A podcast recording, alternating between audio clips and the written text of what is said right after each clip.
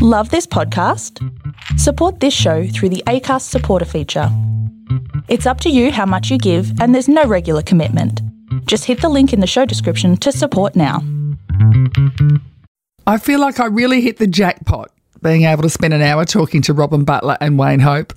These two comedy geniuses are, in my humble opinion, some of the top talent this country has to offer.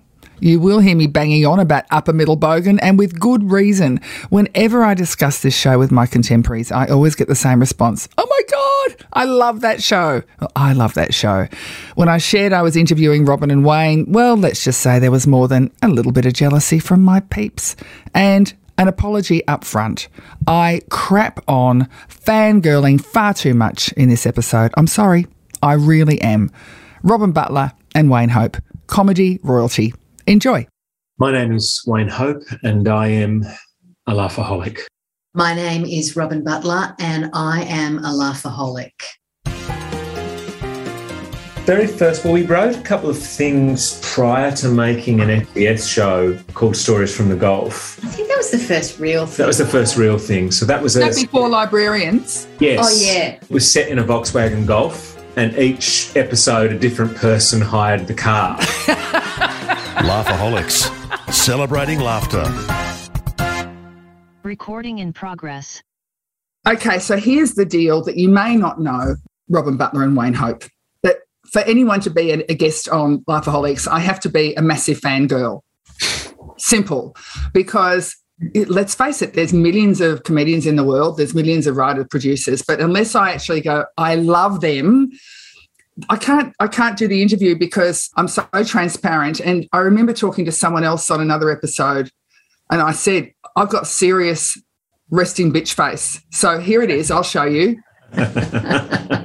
yeah, that's So, so I have to I have to smile a lot because if I'm not, I, I mean, I, I just I just can't pretend. So just being transparent, completely and utterly love you both so much. I'm such a fan of your work and.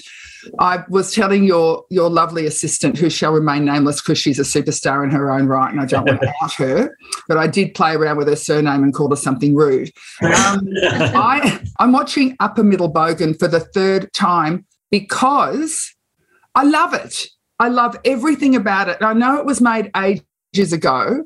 I wanted to bring that up first and foremost because you're so prolific. You've done so much work, and I'm, I will touch on other things in your awards, but I can't, I can't get Come On Home by Mel Torme out of my head, which to me is just the most perfect opening track for any show. It's just, oh my God, Mel Torme. I mean, he's got a voice like caramel, right? And, my dad used to listen to him. Ah, But everything about Upper Middle Bogan for me, because it's a thing that I, I, I keep going back to with your work, is that it represents Australia on such a broad level that every single character is lovingly crafted. And that's what I love, that it's so kind and funny and respectful. And Robyn Malcolm, who plays the mum, who I just, oh my God, want to marry her. You'd never know she was a Kiwi. Normally it's quite evident, but it's not with her, right?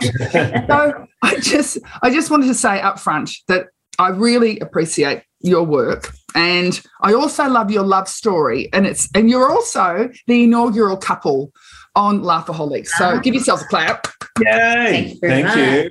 So can we just talk first of all? I mean, I do want to go back to your your history in terms of where comedy started for both of you, but I wanted to congratulate you on your AACTA award for Love Online or Love in Lockdown because I just thought it was one of the most delightful things. And is it true that you wrote it, recorded it, and edited six episodes in 17 days? I think it was 19 days.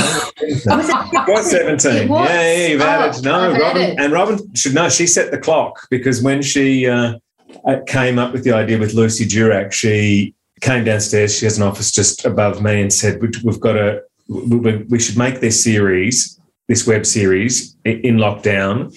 But if we're going to do it, we need to do it super fast because everyone's going to be sick of this type of content real quick about being in lockdown. And I thought, because we usually make shows over like a three year, three to five year period from starting to delivery. So I thought by quick, she probably means, you know, we're going to try and do this in a year or and uh, no, it was like, no, don't change out of your pajamas for 17 days. And just, uh, so we did, we, from, from the, the two of them writing it to us shooting and releasing it, um, was 17 days. And it was so much fun because of that. It reminded us of being really young at the beginning of our career when we were just, you didn't need to wait for permission for anything. Well, because you couldn't get permission for anything. No said yes. you couldn't get permission, you couldn't even get a meeting half the time. So it just felt like, well, we could just do this. And and when you're working with people like Lucy and then Eddie Perfect, they're just I mean, you're sort of working with the cream of the talent, in, and and we brought our kind of skill level to it to bring that sort of level of skill to something so sort of simple. It was really quite glorious Yeah. to do. It really Yeah. was. But it is glorious. I mean, it's a glorious project. I discovered it because I was doing my research on Eddie Perfect before I interviewed him. And I wasn't aware of it because, like so many people, I mean, I'm aware of it now, I've told everyone about it, but like so many people, I mean, I didn't watch the news, I wasn't connected to, I couldn't stand the real world. Hmm. And so a lot of the time I was watching Upper Middle Bogan on the couch. So just so when I saw this and I, I just sat there and watched the whole watched all six episodes and thought, oh, just love this. It's so great. And and Lucy, I mean Lucy, she's our own Reese Witherspoon. She. She's just everybody loves her and she doesn't have resting bitch face which for that i will hate her forever. It's so it is delicious and it is glorious. So congratulations to both of you for doing that. And and i know i mentioned i watched um, the australian story that was done on you as part of uh, you know a couple it was like an, an ensemble um, episode. And i want to see more episodes i want to see more. I want to see what happens to those characters because it's so it's so yummy. It's really and, and as you said wayne you can't do it again because it would mean another pandemic um, We we're had still in the pandemic Well, yeah, it was a you know it's a throwaway line to go oh, as if we'll be in this for much longer. well, that was the first lockdown. Six lockdowns later, I'm going. Oh. You know, where's the six seasons of that show? But And what I'm inspired uh, by as a performer myself is, I mean, I spent most of that time completely isolated, which was very, very difficult for an extrovert like me. And not being able to see my only son, who he was thrilled. I mean, he's half an hour away in Kensington, but he's like, he said to me, Mum, can you imagine what it would have been like if us if we were locked down together? And I said, Gewalt, Jewish mother, I just would have fed you until you exploded. I wanted to ask you where it all started for you. I mean, I also love your love story. You are joined at the hip creatively and romantically. But Robyn, when you were little Robyn, when you were coming home from school, wh- wh- where did you grow up and what did you watch when you came home from school? And what did you watch with your parents? What were the shows that you just you go back and go, "Oh, I remember laughing at that." I grew up in Sydney. We moved around a little bit. We didn't own a home. And so we moved to rentals for, for quite a while. So, but I kind of lived in the inner west in Sydney. So we moved, we lived in, Love it. but I, I kind of grew up in Strathfield, is my, where that's where I went to school. And we moved around a lot around there. My mum and dad, my dad was a teacher, my mum was a nurse, and we were kind of latchkey kids. And I would just come home and watch television. So from a very young age, and I would watch just the sitcoms that were on Gilligan's Island, Ah. Brady Bunch, I Dream of Jeannie, just all those. Get Smart. I always maintain that Get Smart taught me how to write. Oh my God, it, perfection. Mel Brooks, perfection. Mel Brooks, it was like the the rule of three. I mean, if you look at something like Little Lunch, that is Get Smart essentially. The the the rhythms and the jokes of that show, I believe, is just because that's what I was watching when I was 10 or, you know, younger. And I just learnt that pattern. I, I used to love I Dream of Jeannie, not because of Jeannie. I always thought Jeannie was, you know, an instrumental, but I used to I used to love Larry Hagman and Bill Daily, I think his name was, Major Major Healy. Major Nelson. Oh, Major Healy. Major The, Nelson and Major Mm. Healy, yeah. who just did the best line in Fast, which still is the thing that makes me laugh Yeah, so in life. hard when people have to make an excuse for something. I just I love that kind of floundering for for something. And there's a, quite a bit of that in, in Upper Middle Bogan, which I just love mi- miscommunications and things. Not when it's annoying, like Frank Spencer or something, you know, Oh, yeah. annoying, but just in those basic things. And I really do think it, it, it was part of that. You know, my, that's my origin story. That's what I used to watch on my own. And then with my parents, they watched a lot of British. We watched the ABC a lot. We watched a lot of British shows. But my mum loved Mary Tyler Moore. Oh, me too. Yeah. I loved her. I I was so young, but I loved. I just and the throwing the head up in the. It was just because it was the first show where we saw a woman as the star. That's right. And she was single and she was a career woman. And so my mum just adored that. And she also really, really loved Bob Newhart. Oh, wasn't he just? Oh, I mean, seriously. Even when he kept popping up on on um, the no the um Big Bang Theory, and it was Oh, just. right. He Yeah. was about 110, and they still he was there. He's still Yeah. his timing was extraordinary. And I think that was a really instrumental thing for me too, because he was so dry and quiet. And my mum, you know, they had the records of that. And Yeah, calls to William Shakespeare. And, and I think for me, that was very, I've, I've got a very dry sense of humor. As, as much as I love that sort of silly, fast stuff, I've also got a very dry sense of humor. And I think my mum and her bent, you know, kind of influenced that. So Wayne, um, and thank you, Robyn, because I I loved all, all of those shows, and I, just in terms of Get Smart, it really was. Even though we were really young watching it, and a lot of the jokes. I mean, if I ever watch a rerun now, I just think, oh my god, it was it was so so sharp, but it was across the board. That's how comedy was so different when we were growing up. We were so lucky. We were spoilt for choice. And in fact, when I was talking to the extraordinary Vince Sorrenti recently, he was saying it was all comedy. You think about what what young people are watching now. Like we we could any day it was, and it was all we had was free to air, but there was mm-hmm. comedy, you know, to the ceiling, and we were just so lucky. So, Wayne, when you were little Wayne, when you were a little bub, because I can just, I can imagine you would look exactly the same as you do now, as cute as a button. Pretty, What- yeah. What was it like for you coming home from school? What did what did you watch? Simon Townsend's Wonderworld. Oh my God, yes. Probably the starting point. So that's where you made your toasted cheese. That was on in the background, and I set up the, the griller and put between four and eight slices of white bread with Kraft singles, tomato sauce first, then Kraft singles add on top. Melt those, and then sit down for the remainder of that, and then cycle through up until dinner time, similar to Robyn. Like you know, Get Smart, Gilligan's Island, I Dream a Genie, Bewitched. Oh, Bewitched. Oh, gee, I loved her. I loved her. And she didn't, she had to do that. She moved her mouth. It wasn't her nose. It was No. her. It was yeah, loved all of those. I think rhythmically, all of those things, absorbing that from a young age, the rhythm of especially American comedy was, you know, intoxicating, loved, and then probably via the parents at some point, Norman Gunston seeing that really captured my imagination. Oh, yeah. character. Only later realised why it was so captivating. I mean, that is such an odd character to present and to get a spot on mainstream television looking back on it that Yeah. this highly anxious creature who was darting about and but was was really subversive for one but presented he, he presented a kind of anxious man being funny and being subversive at the same time and i Related deeply. related as I did with um, Colin Carpenter with Kim Gyngell's character. Oh, yes. And Kim Gingill, I was fascinated in, you know, through all of his sketch because he too seemed to come at things from a different angle that I didn't consciously know, but I was hooked by what those two men were trying to do.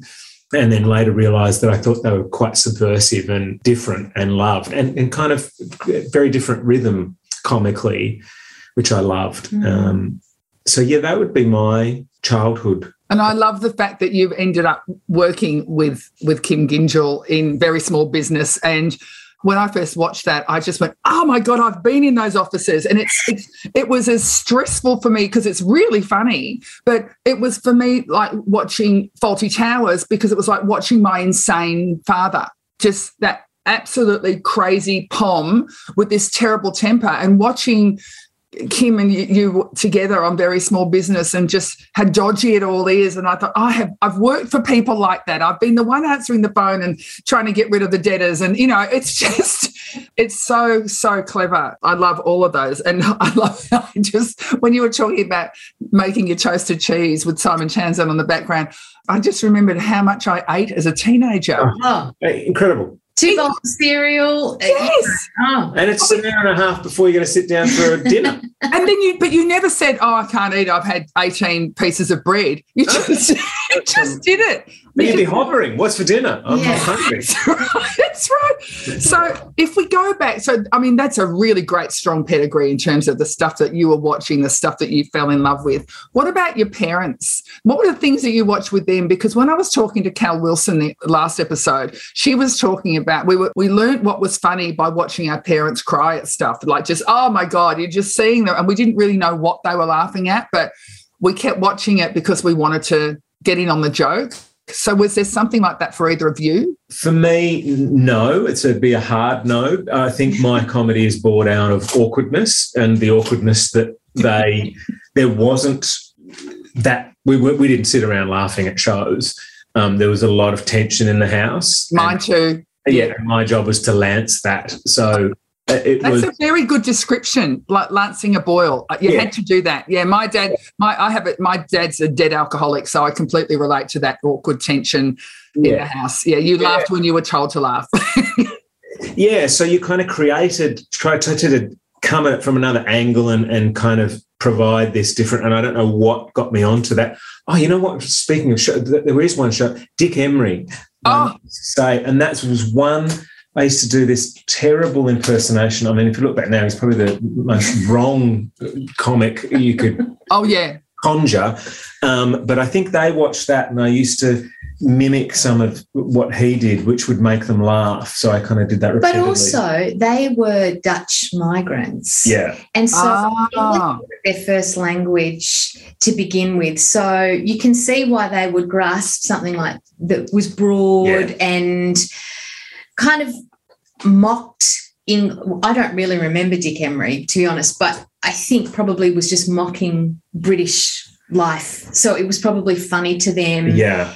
Like because it was accessible, you know. Yeah. But you, you did have that as well as having a very as well as having a very violent, turbulent setting. you had- that, that was there as well. Uh, yeah, um, there yeah. was that. you know, when you mentioned Dick Emery, it took me back to that time because Danny LaRue was a big star at that time, and and the British have a fascination with with cross dressing. They always have. So do we. Yeah, we do. Yeah, we do. I mean, yeah, look at Edna. I Yeah. mean, and although Edna, Edna's, I remember Andrew Denton interviewing Edna, and the first question, the first thing he said to Edna was, Edna doesn't have breasts. And it was the first time I'd noticed that Edna did not have breasts. Sat straight up and down. And when you, when you know that, it's a completely different way of looking at that character. Really, really interesting. And I saw Edna in Julia Child. I saw that movie last week, which if you haven't seen it, it'll pop up on streaming somewhere. But it's a documentary on Julia Child, who was that American Yeah, a uh, television chef. I just went, oh my God, Barry Humphries has taken, you know, because it's it's so you look at her and went, oh my God, she even Edna even sounds like her.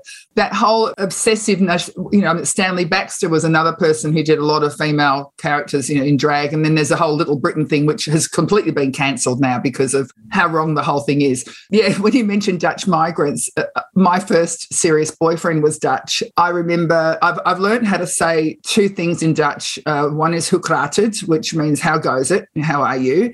And the other one is krotepik, which means big dick. And um, I, I, but I want to You tell you something. use both. you could use. you could- well, here's the thing. I'll tell you this quickly because I, I mean it'll never come up in conversation again. Uh-huh. I was in this little little Vietnamese restaurant in Northcote. I think it's called Lam Lam or Bam Bam or one of those. You know, and it's always before COVID, always packed, and everyone would go there for the rice paper rolls. They were just just phenomenal. And uh, one of the one of the waiters was walking past, and he was hiding this cake with sparklers on it. And he looked at me, and he had this really cheeky face. And I, I thought, what's he doing? And because you know, I'm I'm nosy. I mean, I, I think that's probably why I got into comedy. I just I love watching people, and I'm nosy. So I, I got up and I walked, followed him, and he put this cake on the table. And it was very, very badly put together, dick and balls, with white icing all over it. So it was really gross, right? Uh-huh. So I've gone down and looked at the table and completely barged into this this this party, and I just went, "Oh my god!" Look at that cake. And this girl said, Oh my God, you're Tracy Bartram. And I said, I'm, Yes, I am. And I'm sorry for barging in. But I said, I have to know what this cake's about. And she said, There's this older couple sitting there, just sort of smiling and looking a bit awkward. And she said, Oh, she said, This is my uncle and auntie. And they've just arrived from the Netherlands today. And so we thought we'd take them out to dinner and give them a cake. And I looked at them and said, Who kratet? You have a krote pig. And they went,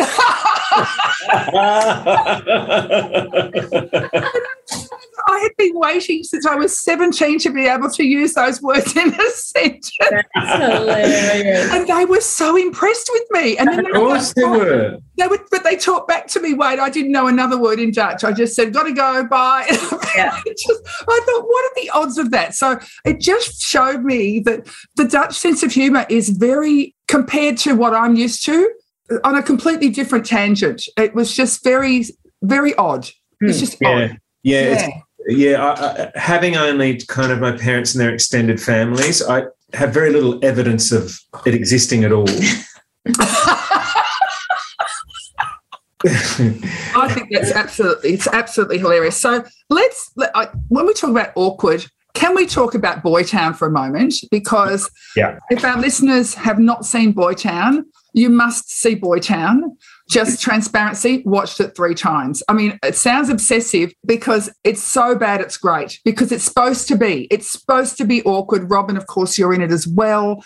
I just love how incredibly awkward it is. And it seems to me that seems to be the crux of a lot of our Australian humour that we we're comfortable with the awkward, that we are an awkward species, Australians, where we're not, you know, we're all a bit rough around the edges, even though even, even the Cate Blanchetts. I mean, seriously, I just think that Boytown is a is a triumph in terms of if you want to watch something and really laugh at Australians, that's it. It wasn't a stretch for you to step into that character of Carl, was it? It was. It was delightful. Look, the overriding concept of a middle-aged boy band. Just as you say that, you smile, which is everyone did. You kind of went, "That's a really good, clean idea to do," and so it was easy. And sitting amongst that company, you know, Bob Franklin, Glenn Robbins, um, it was just a joy to be in and to live out. It was just a complete living out of fantasy for me. I got to go to festival, perform at Festival Hall up on stage with a screaming crowd. Yes.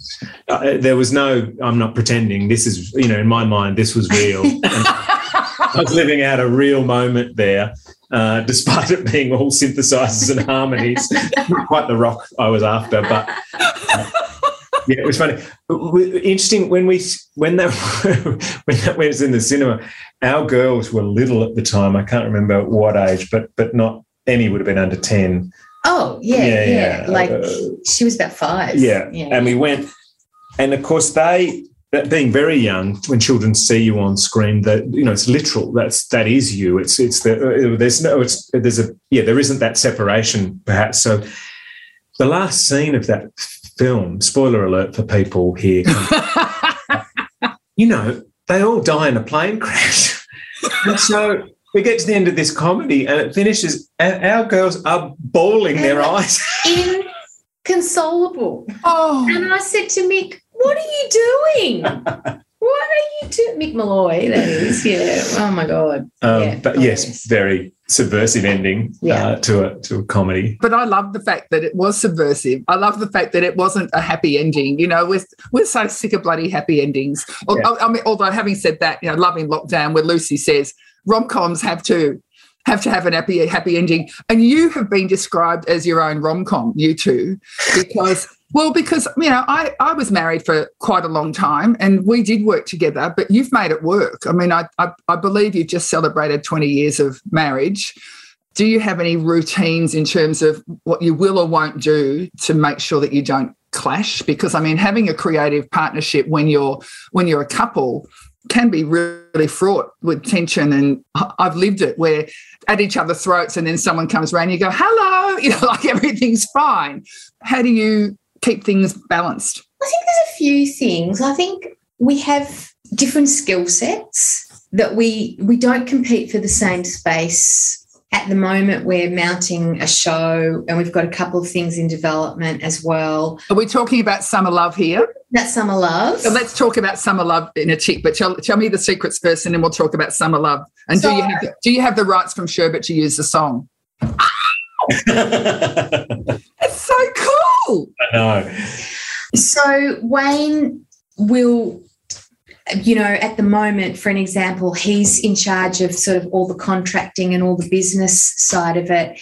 And I'm kind of across other areas of the show, casting and other things. When he is that as well, but I'm also across one of the other shows that needs writing. Um, and I'm working with other writers on that. So we just sort of split up and divide and conquer essentially. So sometimes we're together on things and sometimes we're not like it's like any company you're not all two people don't sort of march through the day together doing absolutely everything together having said that when we do come together we've written one of the episodes here or when we're re- doing a rewrite on one of the episodes that somebody else has written we just love it we we love working together we bring out the best in each other that's not to say that we don't disagree about things. You know, we were watching auditions the other day and we just completely disagreed about everybody we were watching. But doesn't end in a fight or anything. It's just like, oh, well, why? Why did you think that? And why? Okay, well, I'll hear that. And, you know, Wayne will eventually see my point of view. Yeah. Um, it's given. What changes across time is the length of time before I exactly. You just learn to quickly say, "Oh, I'll just say quick. I'll just say yes." No, and the other thing we saw, we said to each other the other day, we're kind to each other. We are kind. But when I sometimes I hear other couples talk to each other or talk about each other. And I would, I just would never talk smack about Wayne to any. I might say, you know, I might tell a girlfriend, oh my God, we had this fight or something, but it's after we've talked about it. It's not, I don't go and bitch behind Wayne's back or because that's not productive for me. I would rather not be in a relationship than than do that. Yeah. We don't call each other names. We argue. I mean, it's not easy. Being married, being in a working relationship with someone, whether you're married or not, is is not easy. It requires work. We we we have the a ceiling of what we're capable of in any time. You know, we're emotionally limited by all our given circumstances. But we met working together, so that we've got the shared interest is that we love making content. We love writing and producing and directing. And when that's a shared interest and a genuine one, you know, it's not an awful task to go to work together because it's we're passionate, we love what we do. So that helps a lot because we're both serving our own deep interest and, and creative interest. So to align then in a relationship. But we could, like sometimes I say, when we're doing a task together, I, I say, I think we could, I think we could run a restaurant or something like that because we've just got our skill sets match. Like yeah. I'm very, I'm creative and can sort of just feel things and see things. I'm that sort of person. And Wayne's very technical and can, we just, we just yeah. intersperse Yeah. well, don't Yeah, we? It, it- it does. It fits. I love that uh, description because I also, what I also love was that Eddie Perfecter told me that when you were putting together Love in Lockdown, you'd put together this these little kits that you sent one to Eddie and one to Lucy. And then on the Australian story, there's, there's footage of you holding up a piece going, You're going over the same thing to the YouTube guy. I just thought I would never have the patience. I know that you met on Small Tales and True, which was a, a project that you co wrote, Robyn. How did you know? Who made the first move? When did you go from being colleagues to, well, I'm feeling something deeper? Well, Robyn denies it, but she clearly made the first move. I was, uh, we'd made, I was uh, an actor on this show, Small Tales and True, that Robyn created, co created for Foxtel. So I was asked to do two episodes of that show. One of them was playing Robyn's husband, the role of uh, her husband in one of the episodes.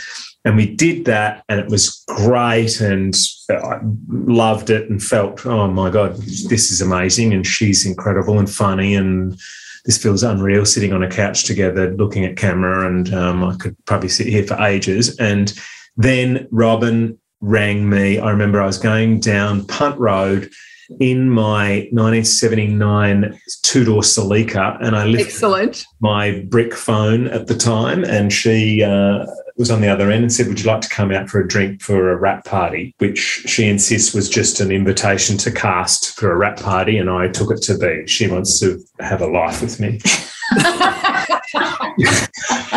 So, Robyn, um, when you made that call, and by the way, what colour was the Celica, if you don't mind? Silver, Beautiful. And inter- interior? black, Oh, black vinyl. Ooh, Oh. Hot in summer, but just so Very cool. yeah. outstanding, outstanding. Yeah, I've got, I've got the image. I'm, Mhm. I'm looking at the hair. You know, there would have Yeah. been a bit of mullety stuff going on still. Yeah, Always, yeah. Always, yeah. And also, because all the young kids have got mullets now. And I said to some guy in a supermarket the other day, I said, Is that your real hair? And he went, Yes. And I said, No, sorry. I, you know, I'm old enough to be your mum and we grew up with mullets. He goes, We're all wearing mullets now. And I just think, Why? know, I know. It's- Why? They're so ugly. Now, Robyn, when you made that call to Wayne Hope, Yes. come on, full transparency here. Was it an offer to spend your life with him or was it purely a, drink? It was purely a drink, and it was a little bit out of compassion because Oh, he Oh, ouch. Wayne, ouch. he had broken up with his partner a couple of months beforehand and i knew that that had been a big deal. And i hadn't been i'd moved out with my two-year-old a couple of months before and i knew what that felt like to sort of have your life kind of suddenly. So i said to his friend who was a co-writer on the show i should ask do you think i should ask wayne out when we all go out for drinks? Do you think that would be good? And I, I think I even said to him, Do you want to give him a call? And go, You give him a call if you want. Like that was so I gave him a call, and that was my thinking.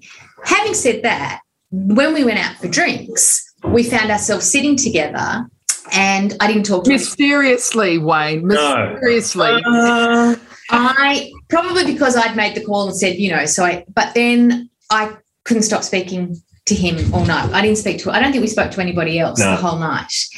And then we had a little bonded experience because we felt like, oh, we're sort of in a similar position where, you know, but I I did not think that I would be. I, I honestly, I had a two year old, and I was very protective, I suppose, of of that and her.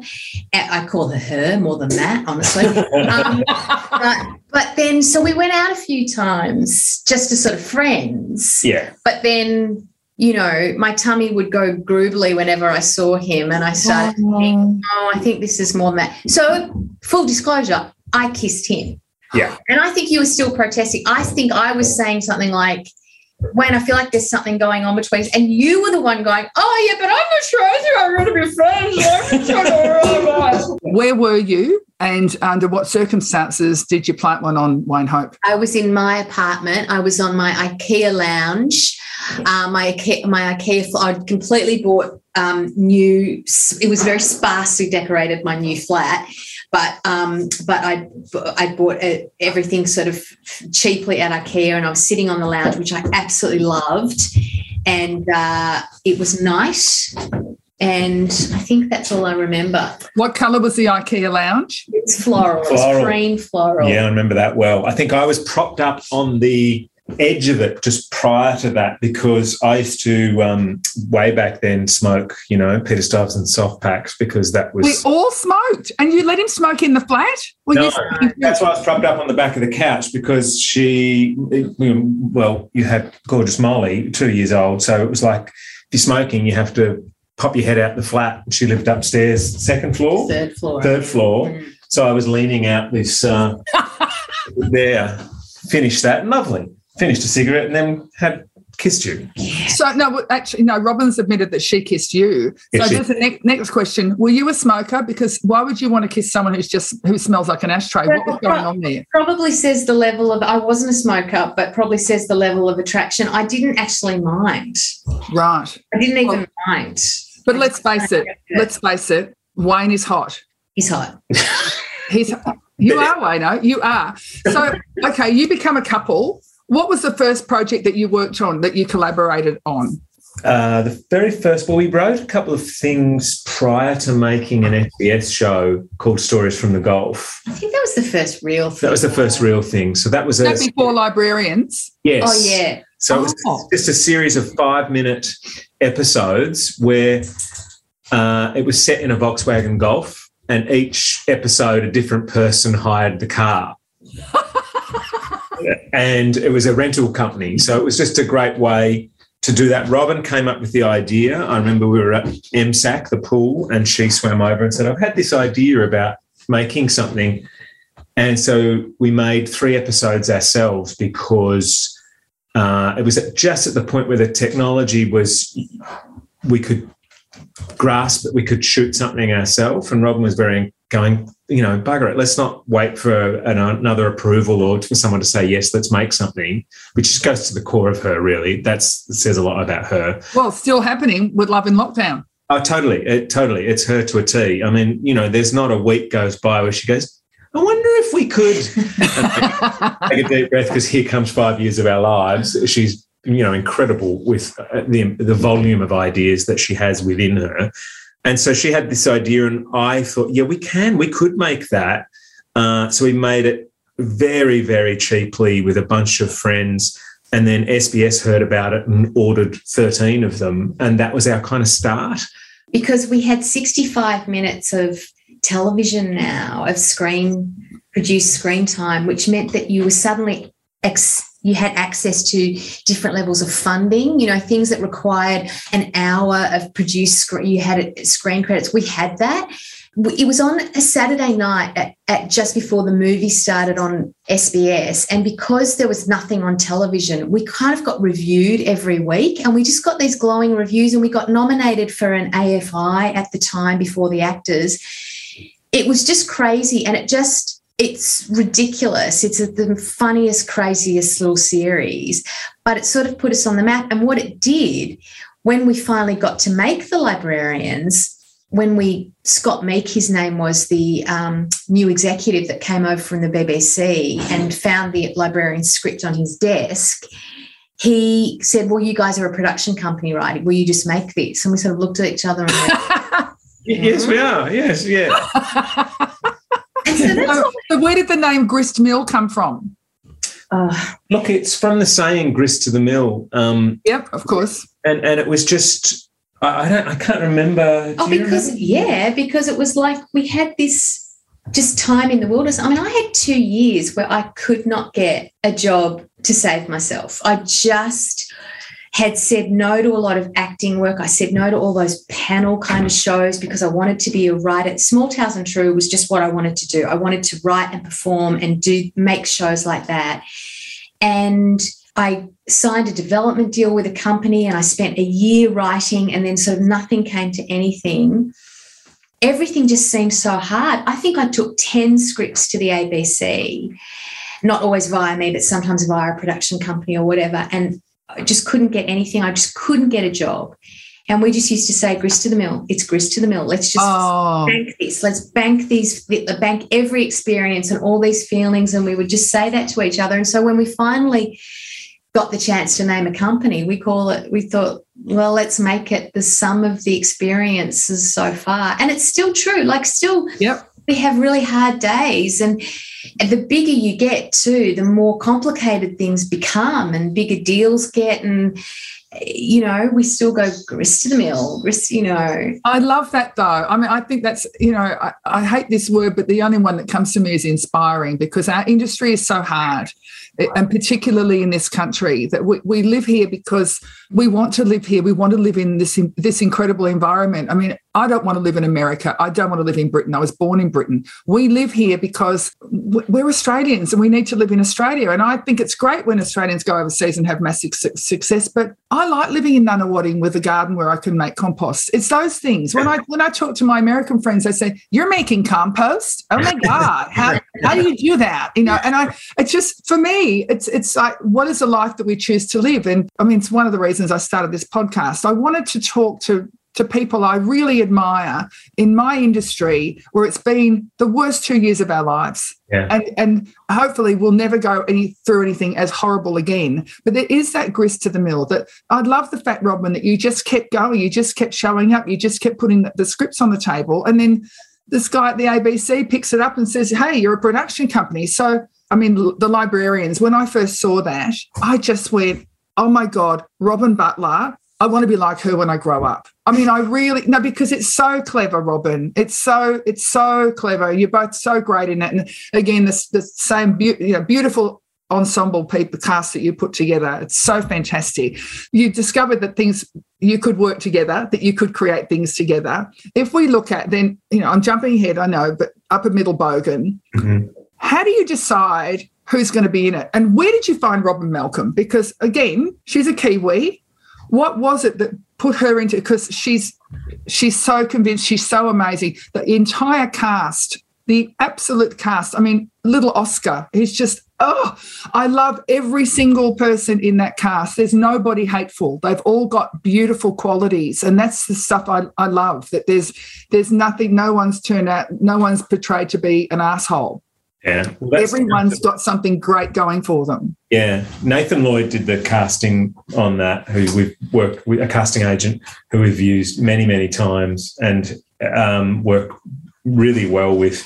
He's fantastic, and it was an exhaustive kind of search. We took a long time to cast that show, or long. Well, there's so many people. There's so Yeah. many people. an ensemble of 11 it was insane you know to, to do and to shoot because of that but we did take a long time. We were putting two families together so it did require a really considered approach. Like sometimes we write with people in mind and even if that doesn't come to fruition it's good to have a placeholder for that. But someone like glenn robbins we We wrote with we, him we in with him in mind so and it, and it gave us okay that's that family and he's the head of of kind of that family And Patrick, I think we wrote Patrick, Patrick Brammall. Brammall. We had him in mind because we'd been wanting to work with him. Oh, he's he's fantastic. I mean, Yeah. they're both fantastic. And just before we go on, I need to tell you a little fun fact. I met Glenn Robbins for the very first time when we were both in the back of a car going to the Xanadu dance contest in at Chases in Chapel Street, and he won't remember. Uh-huh. Oh my! he was he was a young actor, and I I wasn't even thinking about doing comedy. And we we had some guy, some friend. There was a guy called Pierre who had a shop in Chapel Street called Jean Makers, and we were going to this party together, and Gl- and Glenn was there. And I remember sitting in the back going, "Oh my god, he's cute," and he didn't look at me at all. But you know, he's just he's so beautiful as a dad in Upper Middle Bogan. I mean, they're, they're all so perfectly cast. I mean, you know, Glenn Robbins, come on, seriously. Beautiful. Robyn Nevin. Oh, She we would never have thought of her, but we went to see a, an MTC play one night while we were developing it, and uh, she was so astonishing. And I just said to Wayne, "She's Nanny Margaret. She's got to be Nanny Margaret." And that was incredible. So that, that was her first television that she'd done in 15 years. oh, she's extraordinary. And I love the way Edwina says Nanny Margaret, like really sets Yeah. the tea out at the Yes, end. that's She was right. just- yes, Man- Nanny Margaret's on the phone. we're going to the we're going to the French Film Festival with Nanny Margaret. I mean, Robyn Nevin, you know, Australian acting royalty, extraordinary woman.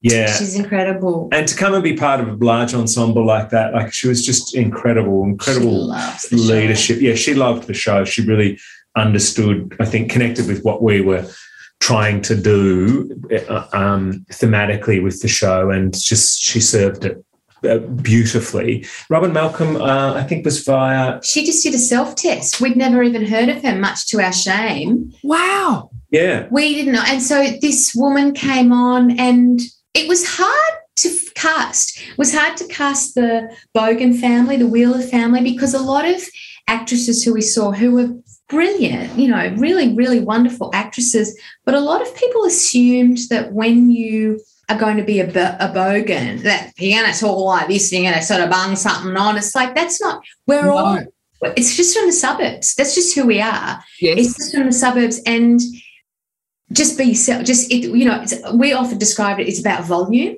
Sometimes it's as simple as, you know, maybe it's your tease, but it's also, it's just raising your voice a little more can make you instantly more bogan than and and Robyn Malcolm just appeared on this self test and we just went oh my god who is she and again Nathan had just sort of you know put it out there across the and she's she was extremely comfortable in her own skin which is another quality That's what I love about her. Yeah, and so she would present, and she loved like you know, we would the, the Wheeler family would would often be doled up. Like they loved getting getting the gear on, getting some jewelry on, full Yeah. makeup, you know, that thing.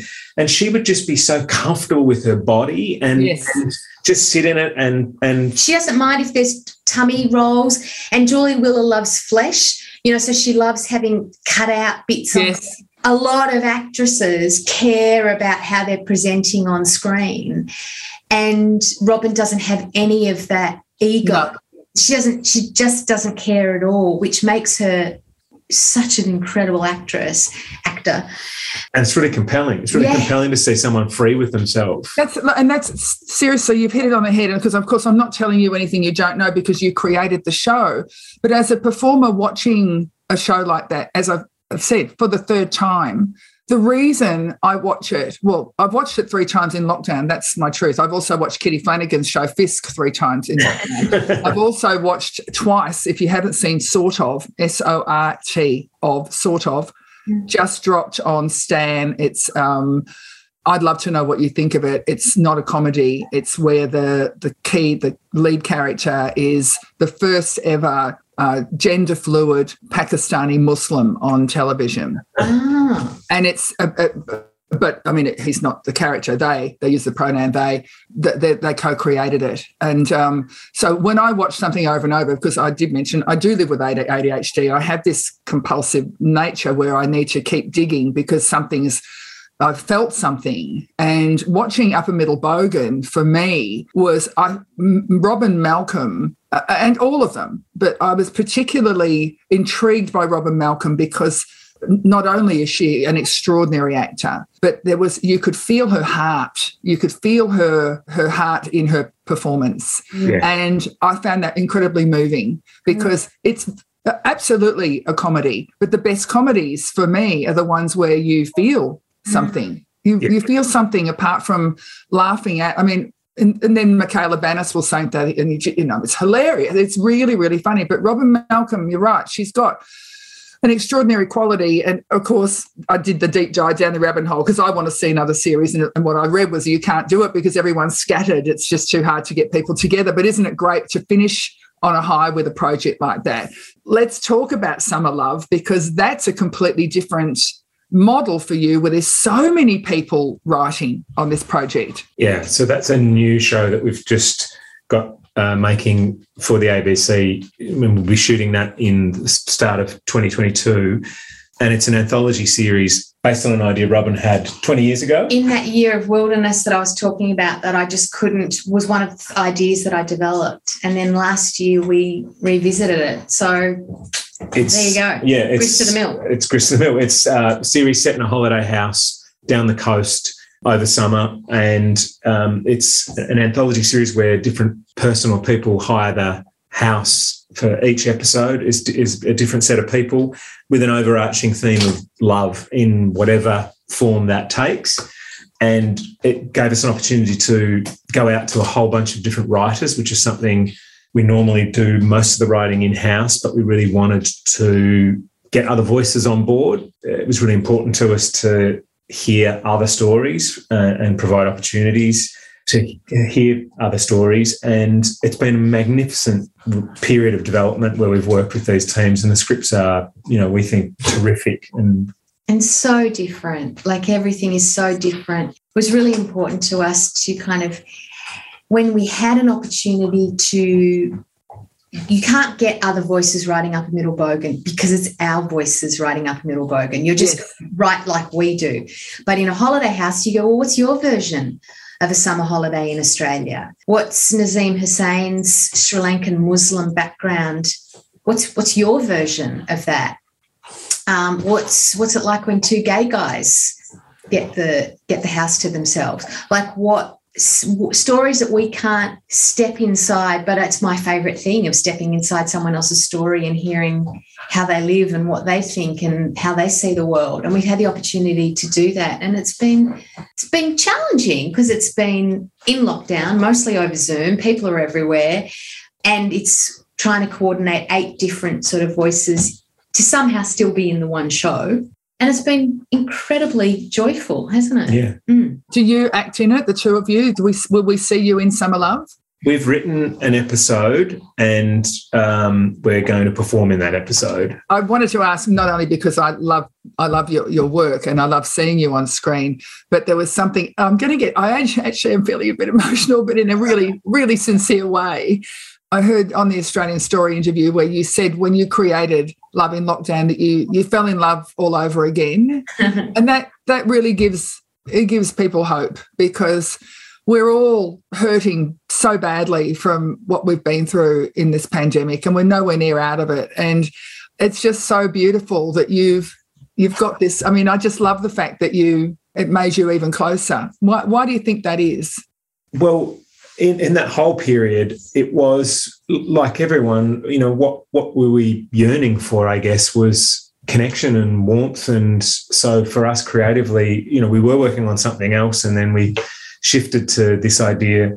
Robyn brought up this idea, and I immediately, you know, went, "Yes, that's that's exactly." And I think for the same reason that when we pitched it to other writers and to networks, they responded because it was a deep feeling for many people to go, "I, I would like to be at the beach with loved ones right now." Right like now, that, that is yeah. a that is a, a, something that we can relate to because it's part of our often in australia it's a context with that that summer holiday that whatever that is wherever that is it's something that means on a deeper level it's about being with someone or some people that we have a connection with so this was kind of pitching an idea into that well of of memory and hopefully an optimistic future and kind of tapping into that which is what we want and, you know you know it's so easy to fall in love with Wayne again because every single time, I mean, imagine Imagine being with someone that every time you say, I've got this idea, Lucy said this idea for a romantic comedy and it's online, and I think we should do it. And he goes, okay. And I said, oh, so I think, what about that holiday house thing? I think we should do that. And he goes, okay, no matter what I say, he goes, all right, well, fine, let me research that. Let me find a way to do it. I mean, what's what's not to love? Someone just makes my life come, my dreams come true all the time. My God. Oh, I love that. Well, I I love that and I love you. And I, I do feel like having a big cry because, but, but happy tears, like really happy tears. And I cannot wait to see Summer Love. And I'm thrilled that you got the rights to use Sherbet Summer Love because no. it's a great song. Great pop song. Yeah. Oh, it's just, it really is. It's such a great song. And, you know, to everyone listening, please watch Upper Middle Bogan. Please watch Librarians. Please watch Little Lunch. And I want to talk to Danny Katz and, and Mitch Vane about Little Lunch because yeah. Danny and I did gigs together when we first started out. And he had this song called Little White Dove. And it's one of the funniest things I've ever heard. And, you know, such such incredible talent, you know, that you're working with. And in my dreams, I'll work with you one day. I don't know how, but I just, I would love to work with you because you're so, you know, you embody the same visions and values and, and uh, as me. And I, I just love everything that you do. So, Robyn Butler, Wayne Hope, thank you so much for being guests on Laughaholics today. I'm really honoured to have spoken to you. I know how busy you are, but I'm just really grateful to have spent this time with you. So, thank you so much. Thank, thank you, Tracy. Tracy. It was just terrific to talk to you. Yeah, and, um, beautiful. Yeah, thanks. As we all know, podcasts are free to listen to, but they are certainly not free to create. The following extraordinary people have contributed their amazing talents to create Laughaholics, and I wholeheartedly recommend their businesses. Laughaholics audio production, editing, and imaging, brilliantly executed by Daryl Misson. The Laughaholics logo was created by Rick Plumridge at Ricochet Graphics. The Laughaholics show theme was lovingly composed by Steve the Bastard, and for more information on the Laughaholics experience as a professional development tool, please go to tracybartram.com.au, where you'll see my new website. Thank you so much to NME Digital for their amazing work. Thanks for listening. Catch you next time. Laughaholics, celebrating laughter.